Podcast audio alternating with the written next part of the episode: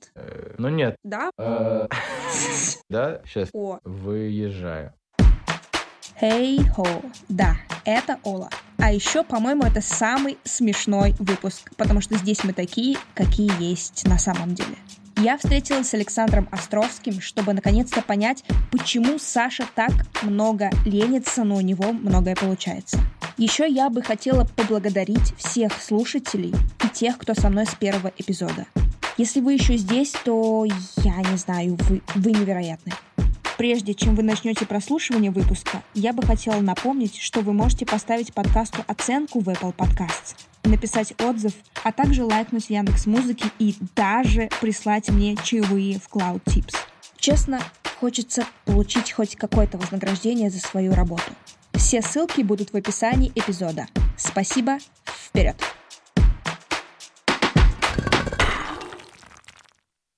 Всё. Привет, Оль. А э, не так должно было начаться. Ладно, давай ты Хорошо. говори тогда. Вообще-то это просто Саша Островский, Ну, поэтому мы так начинаем. Сразу суету наводит. Естественно. Я тут к институту подъехал недавно, ну, чисто в гости я подъезжаю постоянно. И сразу мы что-то футбол там начали играть, потому что у меня в багажнике мячик, из лука начали стрелять, девочка выезжает на лонге, ломает ногу, мы вызываем скорую, короче, сразу суета какая-то Ну, вот то, что ты приехал, и вот, вот Да, вот да, не знаю, началось. хорошо это, плохо. Немного хочу тебя ввести в курс э, моего подкаста. Он Давай. называется неважно как. Как он важно- называется? Э, Мне теперь Я интересно. когда тебе пришлю материал, ты посмотришь, как называется. Блин, ну ладно, интрига Это, да, сумасшедшая. тебя будет просто наисумасшедшнее. Подкаст о 20-летних, о интересных людях, любопытных, которые могут сами по себе что-то классно рассказать. У 20-летних? Включая Да, я- 20 плюс, так я пока- скажем, я хорошо? пока вписываюсь, До 30 окей. минус. Все, окей. И вот э, раз ты вписываешь, сколько тебе лет? Мне 26. Вот будет э, в конце мая. Я не знаю, когда выйдет э, твой подкаст. Ну, короче, 25-26. Нет, на самом деле, э, вот почему такой вопрос. Вот сейчас, смотри, прям сразу рублю с плеча. Вспомни себя 16-летнего, вот каким ты был, что ты делал. Так, 16 лет, ну это, это я, наверное, поступал в колледж. Ну, все тогда для меня было неважно, потому что я играл в онлайн-игру э, Perfect World, you know, э, это идеальный мир. Это, короче, мой РПГ такая, ну, такая игра, типа, создаешь персонажа, качаешься, там живешь, и я там жил, ну, 5 лет, буквально 6, ну, буквально жил. С 9 класса по первый курс вуза. Я вот там на паре отсидел, все, бегу домой, обратно в игру. Там, потому что реальная жизнь. Я дважды женат, я в топ-клане. Ну, короче, вообще, вот я там находился. Ну, что-то туда параллельно поступал, что-то учился. Ну, вот 16-20, это я прям там. Ты, конечно, открыла ящик Пандоры. Я тебе сейчас... Есть свободные три часа. Ну, короче, я думал э, тогда, что вот, я вырасту, буду жалеть, что я столько времени в- на игру потратил. Ну, я мог там 8 часов играть, 10, мог ночью вообще не ложиться. Но на самом деле это дало мне boost в коммуникации, потому что там то время было, когда, ну, начало эпохи интернета, э, такого продвинутого интернета, и всем, конечно, всех поражало, что ты бежишь, а рядом другой игрок, он тоже бежит, это было супер популярно.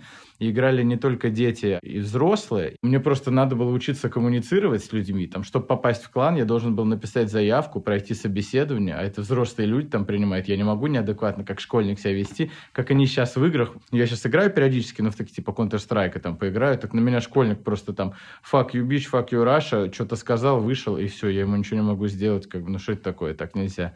А в той игре так нельзя было сделать, у тебя есть никнейм, ты его никак не поменяешь, вот ты какой там есть неадекватный, такой ты и будешь. Вот, и оттуда очень много знакомых осталось из разных вообще сфер деятельности. Если сейчас вокруг одни музыканты, и, конечно, тонешь иногда в этом, то там совершенно раз там врачи, юристы, модели, как ни странно, такой очень контингент разнообразный, да. Компьютерные игры, да. Да, да, вообще компьютерные игры это супер. Ну, важно какие. Если ты про то, что если у меня будут дети, будут ли они играть в игру, спросишь ты, а я скажу, наверняка будут, но надо понимать, сколько и в какие. Ну, в то, что сейчас дети играют, я в школе работал, сидят там три часа, просто много этих мини-игр. Они заходят с людьми, даже не знакомятся с ними, сыграли, разошлись. А тут просто народ налаживал отношения, была реальная политика, был бизнес реальный, то есть внутри игры. У меня куча знакомых, кто в игре познакомился, и они сейчас типа женаты, у них дети, и все хорошо. Почему тебя спросила про 16-летнего? Как тебе вообще поколение твое? Мое поколение, Да. которым 26, Да. э, отлично. Хорошее поколение. Мы вовремя, мне кажется, родились, а может и нет. Не знаю, ну сложно так. Вообще слово «поколение» это э, как будто мне за 50 уже. Ну, мое поколение. Ну, дай подумать. Ну, да нормально. Слушай, вообще, на самом деле, не вижу особой разницы в возрасте. Важно, чтобы человек был дельный. Ну, то есть, есть у меня 19-летние ребята супер вообще заряженные на работу. Там вот монтажер, например, у меня сейчас на канале новый, ему там что-то 19 или 20. Он супер мотивированный, дельный и вообще гораздо более дельный, чем я в 20. Есть люди, которым там за 40, и они вот до сих пор играют в игру, например, в ту же, в которую я играл. Но это так себе. Не деградация, но стагнация. Не считаю, что возраст какой-то показатель, поэтому сложно сказать что-то про мое поколение. Но мое окружение нормас. Наверное, у меня будет такое же мнение. Недалеко от тебя ушла. Но в целом нормас. Мне, нормас, мне нравится нормас. Okay. Мне кажется, вот э, каждый, кто тебя наблюдает, вообще кто с тобой знаком, может отметить э, твое, на самом деле, ну, как мне, по крайней мере, кажется, огромное значение твоей харизмы и обаяния. Насколько в творчестве это важно и выигрышно? Должно ли оно всегда присутствовать? Ну вот такой достаточно простой пример. Есть хорошая шутка, она заходит, но если ты еще ее а, классно жестом, мимически, голосом обыграешь, она, наверное, станет еще больше а, лучшей версией себя. Вот как ты думаешь? Слушай, ну это мы так в стендап немножко идем, если мы про шутки. Сейчас я смотрю, что у меня микрофон. А, все нормально, все работает. Так, отвечаю на твой вопрос. А что ты спросила? Сейчас, подожди, э, там это, что ты спросила ну, только что? Я только что спросила, а, значит, обаяние у тебя а, есть? А, обаяние, стопудово. Нет, да, конечно, если мы говорим про шутки, то, конечно, подать шуток очень важна. Но это непосредственно вообще связано с э, Да, сто процентов. Ну вот даже взять, ну с моей, с YouTube-каналом. Конечно, тебя же видят. Ну вообще это важная черта, вот это обаяние для всех. Ну типа даже для, не берем там комиков или блогеров, а те же музыканты. Нам гораздо приятнее смотреть на музыканта, который будет харизматичный, артистичный, красивый, обаятельный, либо это выйдет просто какой-то ну, аморфный такой человек, которому нафиг это ничего не нужно. Да, он э, супер там где-то в музыке, и типа если мы на слух будем это воспринимать, то это будет, ну, на слух мы это будем лучше воспринимать. Типа музыка и музыка, все круто. Но когда мы пришли прямо на концерт, хочется, конечно, да. А если про подачу шуток, ну да, да, у стендап-комиков вот мы видим, есть там Женя Чеботков, который, он там радиоведущий, у него голос поставлен, он так все фразы за -за заканчивает вниз вот так вот, и не заговаривается, как я. А есть э, там Артур Чапарян, ну, у которого просто такая фишка, что он вот так вот все на пофиг говорит. Ну, это тоже прикольно, но это долго цеплять не может. Ну, конечно, да, обаяние важно, если оно есть, это круто, но вообще это все, мне кажется, можно развить не как абсолютный слух. Ну, относительный слух настолько Вот, тут то же самое, относительное обаяние, во, нифига термин, запишите. Да, относительное обаяние можно, можно развить. Ну вот э, я затронула тему того, что это там, очень, мне кажется, очень важно в твоей работе, в, в твоем блогерстве на том канале Страдивали. И мне интересно вот что. Ты, безусловно, такой движок, в том плане, что ты постоянно двигаешься куда-то, как мне кажется. У тебя достаточно стабильно выходит твой контент. Откуда вообще у тебя это стремление делать, и останавливаешься ли ты или нет? Ты говоришь, что на бумаге очень круто звучит, но я очень э, ленивый, я очень э, прокрастинатор. Вот я именно и хочу, чтобы ты сейчас просто разбил стену, которую вот я, я построила. развиваю, я абсолютно не э, усидчивый человек, и то, что у меня что-то получилось в той сфере, в которой я сейчас есть, это, ну, отчасти везение, то, что я просто попал в нужную точку, попал в нужную нишу и деятельность. Но если бы я попал в нее, но при этом был бы супер заряженный, дельный и мотивированный, то, конечно, мы бы уже сидели где-то сейчас в самолете, разговаривали э, личном, потому что у меня очень жесткий тайминг, и мы бы ехали куда-то, потом бы я тебя обратно отправил. Но нет, все не так. Оно всегда так было, ну, со школы. Я всегда откладывал все на потом, всегда ленился, но все равно какими-то путями у меня что-то получалось. Вот такая философия.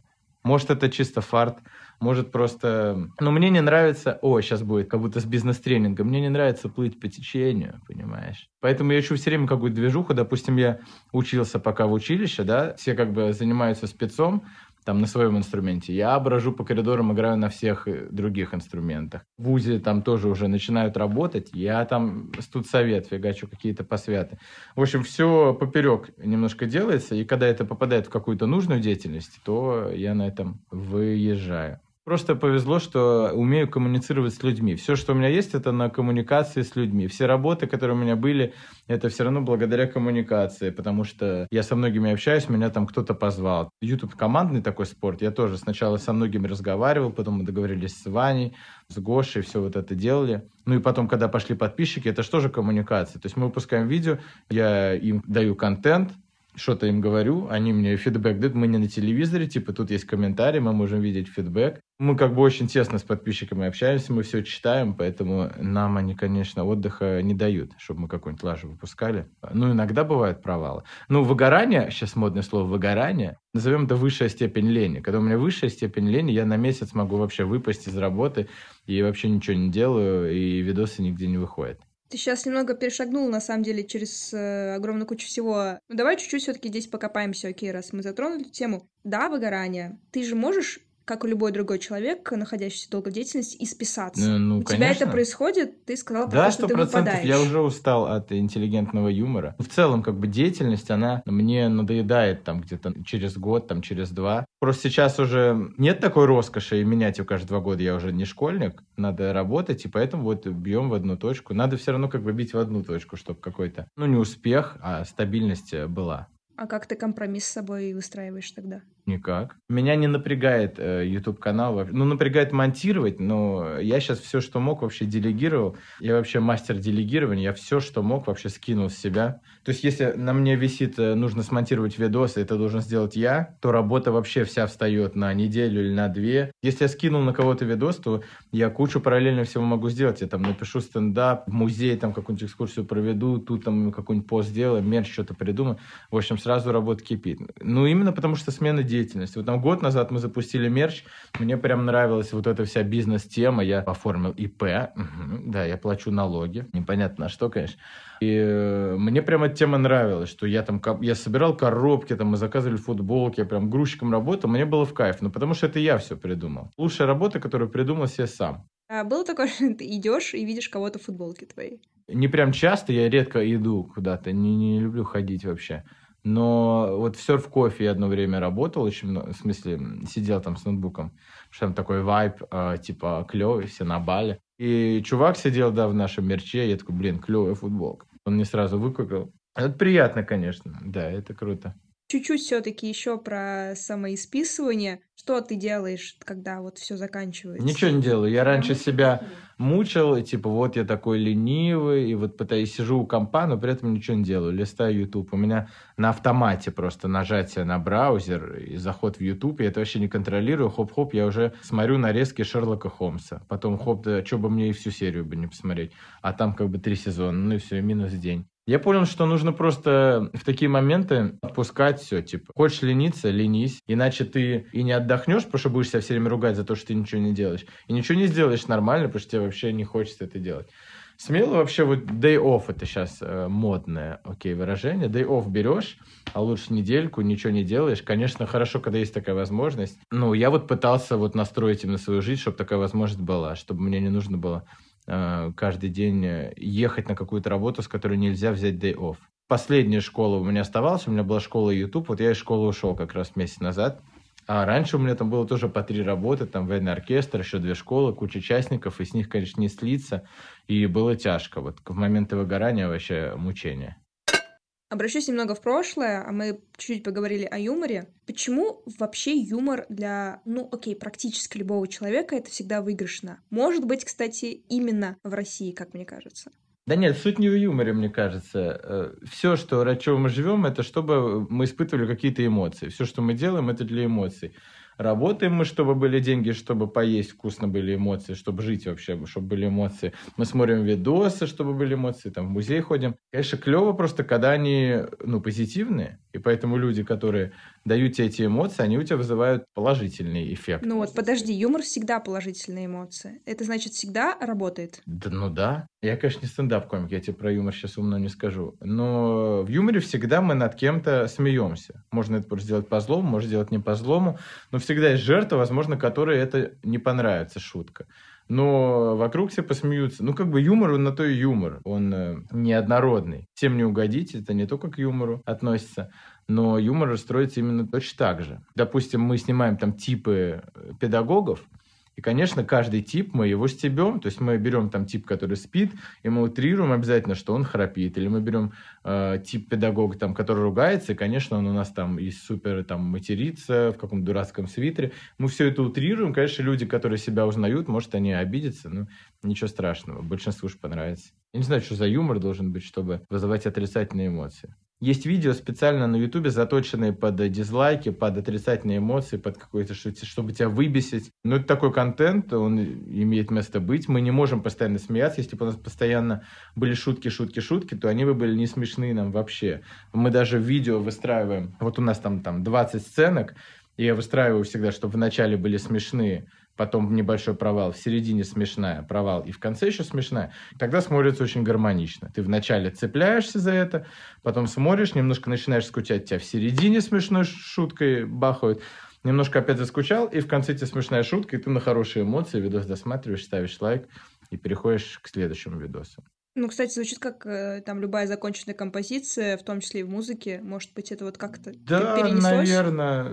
Ну нет, с музыкой это особо не связывало, это именно... Ну в плане именно динамичность вот того, что ты рассказываешь. я как, просто, много, я просто много занимался поглощением контента, смотрел видос часами и понимал, что вот ну я залипаю, на какой минуте я залипаю, на какой минуте мне неинтересно, или когда мне интересно, почему меня это зацепило, анализировал, переносил просто на наш контент, вот, и все получалось. В музыке, ну, тут гораздо она более многогранная и гораздо больше форм разных, сложно сравнивать. Конечно, какие-нибудь типичные сонатные формы, ну да, наверное, они такие простые.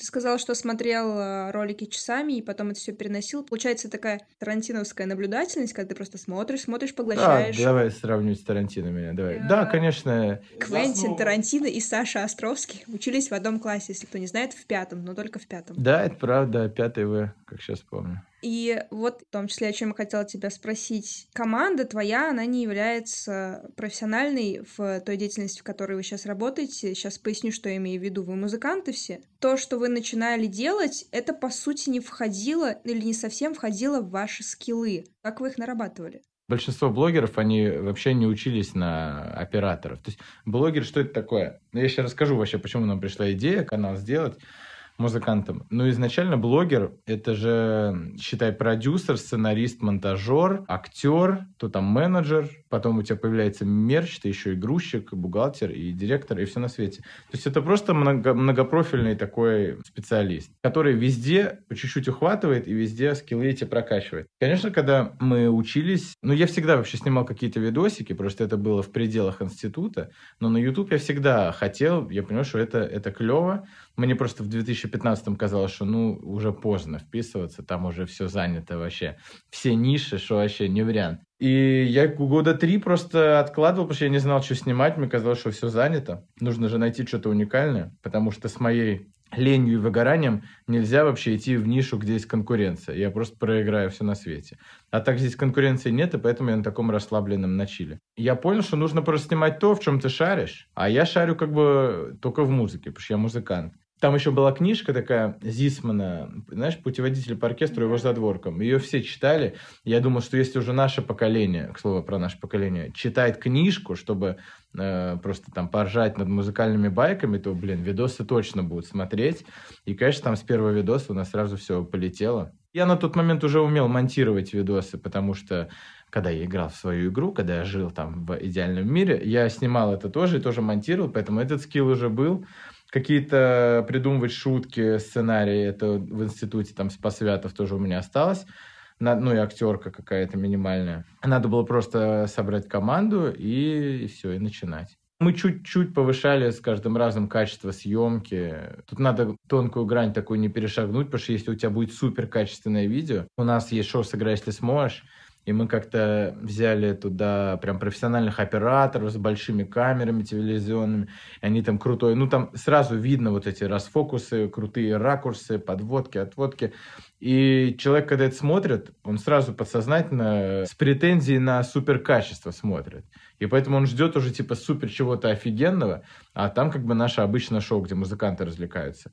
И оно набрало меньше просмотров, хотя оно визуально было качественное, чем просто вот мы сейчас все шоу снимаем на айфоны. Люди сидят, им кажется, что они вот рядом с нами тут тусуются, рядом с этими музыкантами крутыми, что они просто в этой тусовке, и просмотров больше. Я уверен, что действительно так работает. И много есть кейсов у других блогеров, у которых тоже есть там блогер Красава, это футболист, он снимал всегда себя на маленькую камеру, типа с руки GoPro. держал, да, на GoPro, ходил, а потом сделал новый формат, позвал суперкоманду, и оно ничего не набрало, и все сказали, верни предыдущий вообще формат. Важно, к чему ты приучил аудиторию и сильно, ну, как бы не гнаться за качеством, вообще суть не в продакшене. Важно в контенте самого, шуток, наполнение. Слушай, очень интересно, потому что до твоего э, спича я думала вообще э, совершенно ином. У меня в моей иерархии мысли было так, что ты движешься все время качеству новому, э, по ступенькам поднимаешься и приходишь типа к вау картинке и всему прочему. Ты сейчас говоришь немного о другом, о том, что ты приучаешь вот к этой картинке, и типа вот все, вот то, что. Ну все зависит от формата, понимаешь? Вот есть канал Two Set Violin, you know? Понятно, что я вдохновлялся отчасти ими, потому что я вижу, что этот кейс работает, их много смотрят, это музыкальные шутки, они на английском, делаем на русский, просто то же самое. Но качественнее. У нас все видосы, ну, гораздо качественнее, чем у них. Снимают они на фоне стены, просто садятся, они без петличек, у них половина видосов, я ни хрена не слышу, что они там говорят, меня это жестко бесит, потому что мы гораздо больше вкладываем. Может, у нас картинка не супер дорогая, мы можем сделать супер дорогую, просто оно не нужно. Шутка от этого не станет смешнее. Посмотри, все самые вирусные видео, они сняты на Nokia, э, там, Siemens A55. Важно, чтобы был хороший звук, чтобы ничего тебе не резало глаза, что-то неприятное. Может, свет какой-то яркий или кожа неестественная. Вот какие-то минимальные вещи но супер какого-то качества действительно не нужно. Мы можем сделать, не то, что я специально снимаю э, плохо, просто я понимаю, что в таком качестве оно зайдет, и если мы сделаем выше, но оно не наберет просто выше, в этом нет смысла никакого. Но есть у нас сейчас новый формат готовится, и я понимаю, что для него нужно именно циклораму взять. Это, знаешь, это белый фон такой огромный. Человек встает, и он на фоне белой бесконечности. И я понимаю, что вот этот формат, он много снят на циклораме, и люди привыкли, что такой формат разговорный снят на циклораме. Если мы его снимем на фоне занавески, он не зайдет. Хотя True Set снимают на фоне белого вот этого экрана, на котором с проектора просто. К ним я вообще, конечно, очень скептически клево, что ты сейчас э, делаешь сам подводки без моих подводок к вопросам. Вот ты сам Вообще, вспомнил про Тусет Вайлен, и я тебе как раз хотела спросить. Смотри, мы тебя сейчас сравнили с Тарантино, сейчас немного сравним с другим человеком, с Ургантом. О, он давай. что сделал? Он ну, то же самое сделал. Он посмотрел и принес в Россию. Ты тем же самым занимаешься? А, да. У тебя много заимствований? Абсолютно все. Ну, то есть, смотри, немножко не так. Ну, к Урганту вообще, я его обожаю, и именно форматы вот этих телевизионных передач, они, они практически все заимствованы. То есть, у нас свое, это, по-моему... Играй гармонь играя гармонь, КВН, что где когда. Ну, в общем, не так много у нас своих реально передач, но важно, как ты это сделаешь. То есть Ургант, это супер круто сделано, и мне Ургант нравится больше, чем там Джимми Киммел, допустим. Мне нравится Джимми Фэллон, Джимми Киммел мне не очень нравится. И это очень круто. В нашем случае, конечно, мы тоже ничего нового не изобрели в части форматов. То есть у нас там, короче говоря, спец. Нам писали, типа, ой, вы украли формат у этого, вы украли формат у этого. Но это все фигня, потому что этот формат вообще снял французский канал. Этому формату там ему 10 лет. И просто в этом формате это придумал человек, вот этого быстрого пересказа какой-то истории. И в этом формате уже работает весь мир и куча таких каналов. Мы просто берем этот формат, перекладываем на нашу историю музыканта. Что у нас свое, я считаю, это сыграешь, ты сможешь. Нам тоже писали, что это у Choose It Violent, у них есть Link Link Workout. Тоже они типа берут там задания и как-то там играют по-особенному. Когда придумал наш формат, я вообще не, не параллели не сводил с ними. То есть он у нас сам вылился в конце концов в то, что это сейчас из себя представляет, и это гораздо масштабнее, чем где они у стены стоят и играют какие-то задания. У нас там зрители, у нас там много камер, у нас там крутые музыканты, каждый раз разные инструменты. И это ну, на несколько голов выше, конечно. У них есть форматы круче, чем у нас э, базара ноль. Но заимствование – это отличная идея. У них тоже все форматы их, это тоже заимствование, где они смотрят просто мимасы музыкальные, это тоже реакции. То есть сейчас вообще что-то новое придумать это очень сложно, и чтобы оно зашло, может, должно пройти много времени. Но пока ты это будешь там придумать, лучше позаимствуй, найди какую-то фишку, которая тебе нравится, или какой-то формат, который ты можешь сделать лучше, забери его и сделай лучше. В этом вообще ничего такого нет. То есть это не воровство. Так устроено у всех, у музыкантов, художников и у блогеров, ну, у кого угодно. Ну, в общем-то, я с этим соглашусь, наверное. Спасибо, уж, конечно. Ну, наконец-то. А то тут получилось, нет, нет, ты воришка просто. Ну, извините, ну, ладно. это должна была быть дискуссия, но в конце я согласилась, ладно.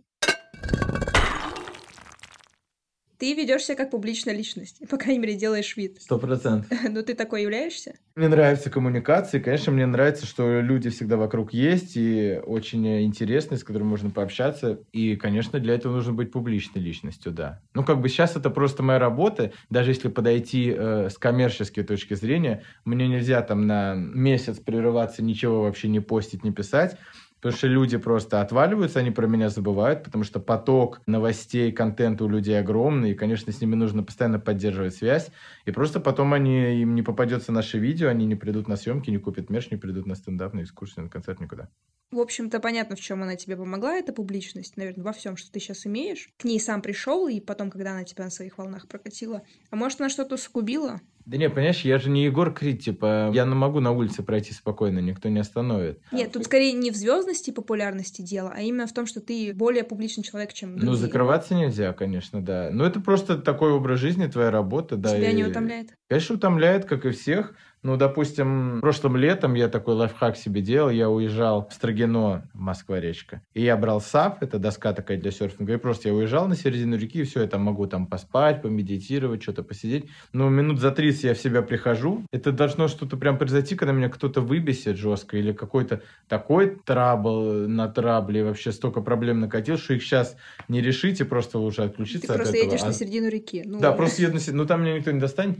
Еду на середину реки, и вообще и хорошо хорошо. Но через полчаса это проходит, и все, я уже записываю историю, что я на середине реки. Почему к блогерам пренебрежительное отношение? Это объяснимо, это кажется халявой. Хотя у нас на четвертый год только-только началась какая-то блогерская халява, как ее называют. Чуть больше денег за то время, которое ты тратишь на работу, чем это у среднестатистического человека, который где-то работает. Но это недолго длилось, потому что санкции YouTube все отрубил, и как бы... На самом деле выкладывать сторисы, там по 10 сторисов в день, это супер тяжело. Попробуйте, блин, что это же понятно, можно просто говорить какую-то фигню, но я пытался, чтобы каждая сторис была клевая. У меня это все периодами, конечно, было. То есть у меня был прям месяц, где в свой инстаграм фигачу прям сторис из школы, куда я просто иду, я все это текстом монтирую, подписываю, чтобы это воспринималось лучше. 15 секунд, на самом деле, это куча времени времени. Это нужно придумать, нужно, чтобы это вошло в привычку. То есть даже топовые инстаблогеры, все равно они периодически куда-то пропадают и выгорают, и это нормально. У меня давно пропала мысль о том, что блогер это там не работа, не профессия, что на самом деле это, это очень сложно, это куча всего у тебя отнимает, и ты в целом сейчас это подтверждаешь. Считай, у тебя свой телевизионный канал, который ты должен постоянно поддерживать, и если, конечно, ты эти все процессы наладишь, конечно, это халява. Это, ну, как, это просто как обычный бизнес. Бизнес это тоже можно с этой стороны сказать, что это халява. Ты сидишь, и тебе денежка там капает за что-то. Но это нужно придумать и наладить все эти процессы. И 95% или сколько там, 97% бизнеса, оно не выстреливает. Как YouTube-канал. 97% YouTube-каналов, оно сидит без просмотров. То есть те, у кого есть какие-то подписчики, это им повезло попасть в какую-то нишу, и они делают круто. Халява – ТикТок, я считаю именно по количеству затраченного времени на производство контента и по количеству затраченного времени на мозговую деятельность, чтобы что-то придумать новое, это несравнимо вообще с Ютубом. Ну, звучит и грустно, и жестко, потому что вот эти 97% они, ну, какое-то из них количество могут что-то реально классное, качественное, нужное делать, но не, не, не, кто может реально качественное, клевое делать, они, у них все хорошо, они выстрелят. Я именно говорю 97%, ну, значит, э, не то немножко ты делаешь. Я просто помню историю Армена Федора, может, знаешь? Это и YouTube, и подкаст как подкаст. Человек э, записывает э, видео о литературе, рассказывает много чего. Человеку просто подфартило именно в том, что через какое-то время своей долго он попал в тренд. И то есть его видео какое-то одно набрало. Да, да, конечно. И потом уже это все развилось, пошло. То есть, может быть, просто на это нужно Конечно, доля удачи время. есть. Всегда есть доля удачи в этом и в бизнесе, и в YouTube-канале, или в любой деятельности. В YouTube, если ты снимаешь видео, там 30 штук ты снял, и они у тебя ничего не набирают, и ты продолжаешь все равно снимать, но стоит задуматься и снимать что-то другое. Или снимать это, ну, поменять подход. Анализировать как бы. В Ютубе вообще не работает так, что если чем больше ты снимаешь, тем лучше. Понятно, что самое худшее видео — это то, которое не вышло в любом случае. Ты там доводишь до перфекционизма, в итоге вообще не выкладываешь. Это плохо. Но YouTube чем хорош, вот э, сейчас говорят, мы перейдем на Рутуб, там, когда закроют YouTube и ВКонтакте, но это вообще, это, это будет шаг в эволюции просто на 5-10 на лет назад, потому что в Ютубе уникальная система алгоритмов, которая отлично работает, кто бы еще не говорил, если видос клевый, YouTube э, будет благодарен, и он его завирусит.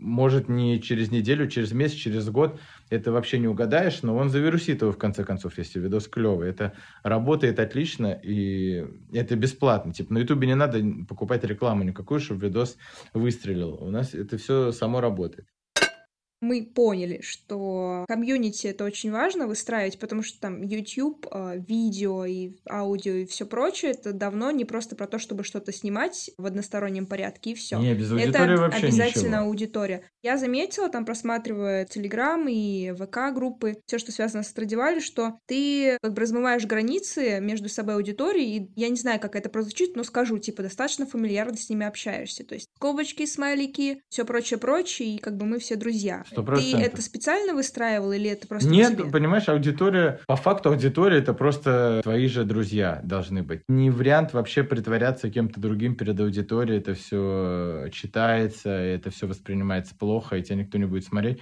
Надо быть просто самим собой. Я там фильтрую себя в каких-то моментах, я там не матерюсь, мы видео мы не материмся. Хотя на съемках, ну так, с матерком. Наш контент это не будет украшать. Это не клево, матного юмора. На ютубе достаточно. Но вот как я общаюсь просто в жизни, вот я также общаюсь с аудиторией в телеграм-канале, у меня там вообще по восприятию не очень удобные посты, чтобы их читать. Это не Гриш там мастридер, у которого все очень клево и тезисно пересказано. У меня это просто там вбросы какие-то, смайлики, стикеры, и люди к этому привыкают, они знают, что это я. Конечно, кого-то это бесит, но ну, такой контент, ребята, вот такой я есть, да. И ну, людям это гораздо важнее. Искренность вообще очень да, важна. Но без аудитории вообще не вариант ничего. Ну, просто это как превратиться в безликий канал немножко. У меня была одно время мысль, что Страдивали должно быть безликим каналом, потому что нас много. Я хотел звать еще больше актеров, чтобы не было привязки ко мне, чтобы мне не нужно было постоянно сниматься. Но потом я понял, что это вообще не вариант, потому что все равно должна быть привязка какая-то к личности. Сейчас она в основном к моей. Ну, просто я больше времени на это трачу. Вот. Ну, конечно, Ваню, Гошу они тоже знают и они также общаются хорошо с аудиторией. Тем более она у нас не очень большая. Все блогеры стремятся к тому, чтобы аудиторию объединить чем-то. Это есть в Библии Ютуба, такой свод правил. Их бы хорошо всем почитать, кто хочет на Ютуб, там очень все полезно и по делу.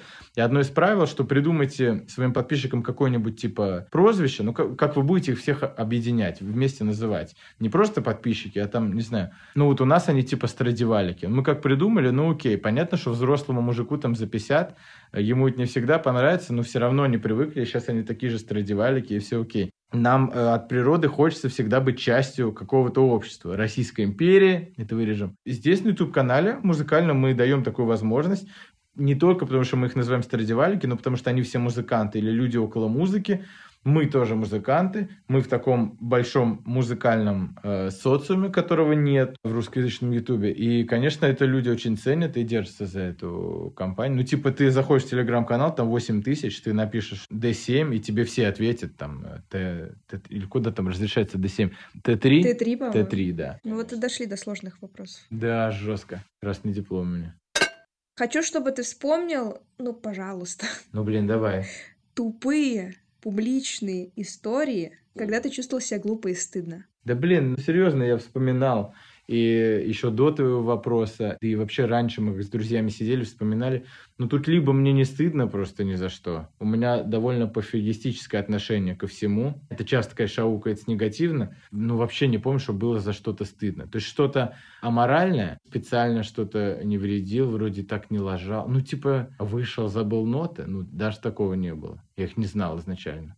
Настолько крепкая, хорошая психика, что она просто Да, это не значит, что я нигде не подставлялся. Просто, видимо, я на это даже не обратил внимания, как-то пофиг было. Не, мне всегда, на самом деле, было важно, чтобы я там всем нравился. Когда я в 15-16 лет понял, что нельзя всем нравиться, всем не угодишь, до сих пор, на самом деле, меня это вообще не устраивает. И с этим сложно, конечно, жить. Но когда ты это осознаешь, типа, вообще забиваешь в итоге на всех. Когда появились вообще негативные комментарии, я особо это понял. Вот у нас там 300 комментариев положительных, один негативный, и, конечно, бросается в глаза негативный. Это, может, первое время триггерит, но потом уже так пофигу становится. Ну и потом ты смотришь на эти хейтерские комментарии, там либо цветочки на аватарке, либо какие-то гороскопы, ну ты понимаешь, что типа ничего страшного, это человек вообще не из твоего круга. Если бы все друзья вокруг сказали, типа, Саша, это какая-то фигня, никто не говорил.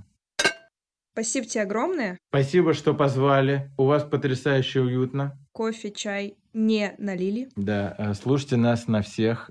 А, это надо было вначале говорить.